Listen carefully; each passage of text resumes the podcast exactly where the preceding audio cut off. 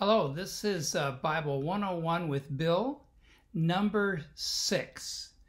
They are in a series. One, two, three, four, five are already available on YouTube or on Facebook or uh, on the Naples SDA Church website. You certainly are welcome to pick those up and to follow those along. They take, uh, one goes right after the other. And so if you have not been following along and need to, please go back and check those out. That would be helpful to you as we go. So today, I would like to go to an incredible prophecy out of the book of Daniel. So if you know how to find the book of Daniel, you can look in your Bible and you can look at the table of contents, find Daniel, and then turn to that. And if you remember, we have chapters and we have verses. So in the past, we have looked at Daniel 2, which dealt with Nebuchadnezzar's dream, where he had that of a, the head of gold and then the chest of silver and the waist of um, um, bronze and then iron and then clay and iron. Sorry, I had my mind going. And then in chapter 7, we had the beasts. We had the, the lion with wings and stood up like a man. We had then the bear with one hump larger than the other. We had then the leopard with four heads. And then we had an indescribable beast with ten horns that came up. And then right after that, we saw the coming of Christ. So these two passages, the image and the beast, parallel each other in sharing with us the kingdoms that followed from Babylon to the Medes and the Persians, more Persia, then Grecia, then Rome, and then there was never a kingdom to rule the world again after those in the Middle East. There was never one after that. And then we find the iron and clay, we find these ten horns coming up, and the ten horns that later became Western Europe. So it's interesting how these prophecies hundreds of years, 600 years before Christ, shared that. Now, today, we're going to go on from that, and I would like for you to look in Daniel chapter 9. Daniel chapter 9. If you remember 9, and then there's a colon, and the colon separates the chapter from the verse, and then the F at the end means that verse and following. So if you need to get your Bible and you need to follow up with that, please do grab it and you can read along with me as we go. And I will be sharing something with you that is absolutely fantastic. That is the dealing with the prophecy that scholars have looked at and wondered for a long time that deals with the coming of Jesus, predicted to the exact year. Now, we know this from 600 years before. Now, I would like for you to look at um, to remind you of a verse in the Bible. And it is Galatians chapter 4, Galatians chapter 4, verses 4 and 5. And I'm just going to read that for you. You can look it up there. Galatians is in the New Testament, written by Paul. And I'm reading this from the New International Version. It's basically the same in all Bibles. But it says, But when the time had fully come, when the time had fully come, God sent his Son, born of a woman, born under the law, to redeem those under the law, that they might receive the full rights as sons. Well, Daniel shares with us the exact time of this fullness of time that had come. So, if you have your Bible, let's look here in Daniel chapter chapter 9, and we're going to pick up the story Daniel had been very distressed by a prophecy that had come out of Daniel 8, which we'll look at another time. And he was in prayer and he was concerned about it. And the Lord sent his angel Gabriel to come and to give Daniel the answer. He was answering what in the world is going on. And he answered him by giving an additional prophecy that is absolutely stunning. So we're going to pick up with verse 23. If you got it, Daniel 9, verse 23. And as soon as uh, you began to pray, the angel Gabriel said, as soon as you began to pray, a word came out, which I have come to tell you. You are righteously esteemed, the angel said. Therefore, consider the words and understand the vision. All right. So he said 77s. Now, if you have the King James Version, it says 70 weeks. Weeks really says it better 70 weeks. And so he said 70 weeks are decreed upon your people, are decreed for your people, meaning, Israel, and your holy city, Jerusalem, to finish the transgression, to put an end to um, wickedness, to bring everlasting righteousness, to seal up the vision and the prophecy, and to anoint the most holy place. And so here is a thing of giving a period of time. Now, it's always been interesting among scholars how much time is this? 77s. 77s are 70 weeks. So if we multiply that, that's 490. So we're going to look and see if that matches up with anything. 490. Well, there also in the Bible, it tells us what is known as the day for the year principle. And Numbers 1434, Numbers 1434, and Ezekiel 4 6 talk about how one day represents a year in Bible prophecy. Many times we see that. So 490 days are 70 weeks or 490 years. So 490 years have been granted to Israel to make a determination of what they're going to do.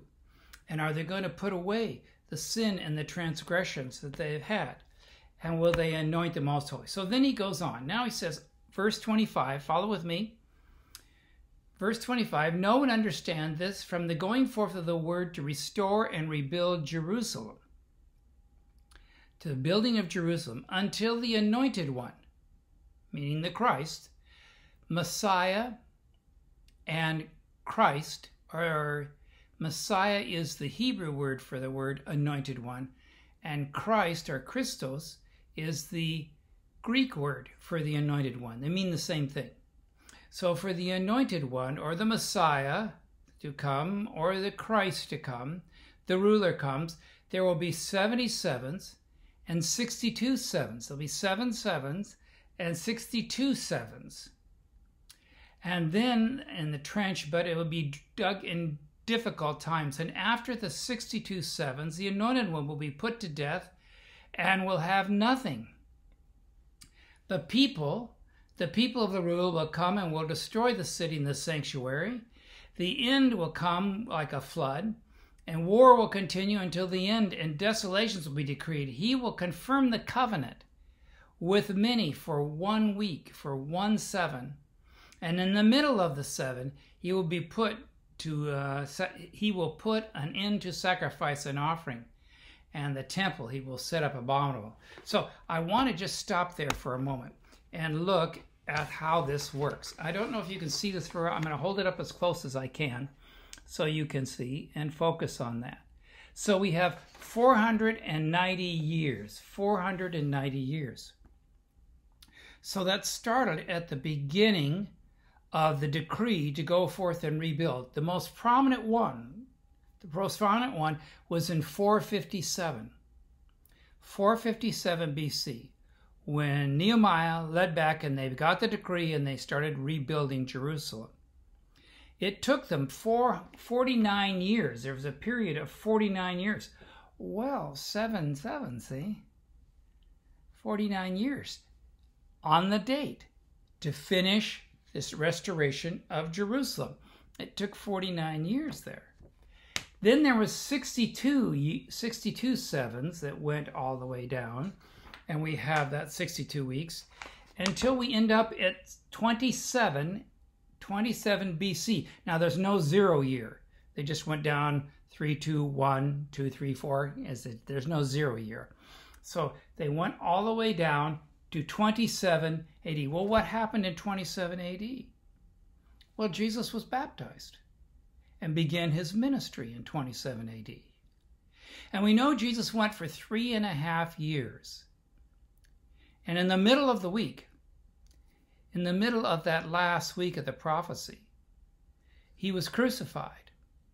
And when he was crucified, when he was crucified, the curtain in the temple ripped from top to bottom indicating it's all over. The sacrificial system is all over. And God. So we have we have here in this in this prophecy down to Christ dying in the middle. And then what happened? If The prophecy didn't end until 34 AD. What happened in 34 AD? Well, in 34 AD, in 34 AD, Stephen, the first Christian martyr, was stoned. And from that moment on, and you can read this in the book of Acts, from that moment on, the gospel then went to the Gentile world.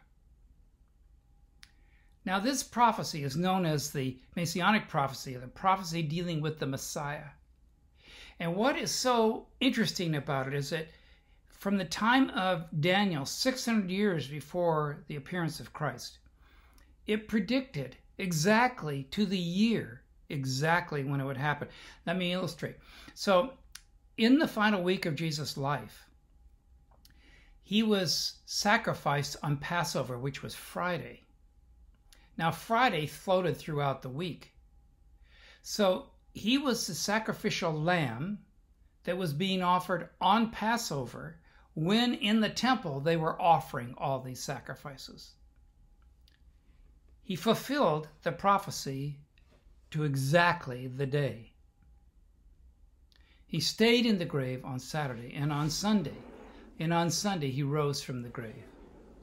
And then three and a half years later, in 34 AD, Stephen was stoned, fulfilling that time of when the Bible, when Daniel told to them, there was he was speaking to them, and the angel said to him, There will be 77 or 70 weeks, 490 years will be determined upon your people to come back to me, to come back and made your relationship. And instead, they rejected Christ and crucified him. It's a profound prophecy. It adds to the significance of why it is important that we find out about Jesus.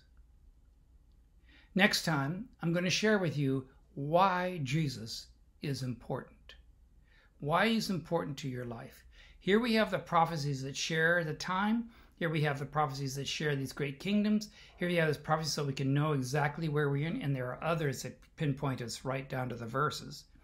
And then there are this great prophecy of the Messiah that predicted Christ coming exactly to the day, exactly to the year, 650 years before.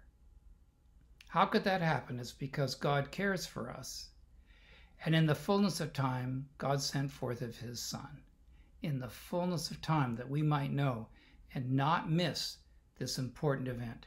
Okay, that's number six. Number seven will be coming shortly. So share this with your friends if you like. Get them started. It's more the merrier. We're glad to have you join us either on uh, YouTube or on Facebook or on our website at naplessdachurch.org. And also, we have other things there that you might enjoy. I have a little devotion I have in the morning, a little thought in the morning, and also we have a worship service. It's unique, it's online on Saturdays at 11 a.m. So please join us. We're glad to have you with us. All right, have a great day. We'll see you as we get to number seven. God bless.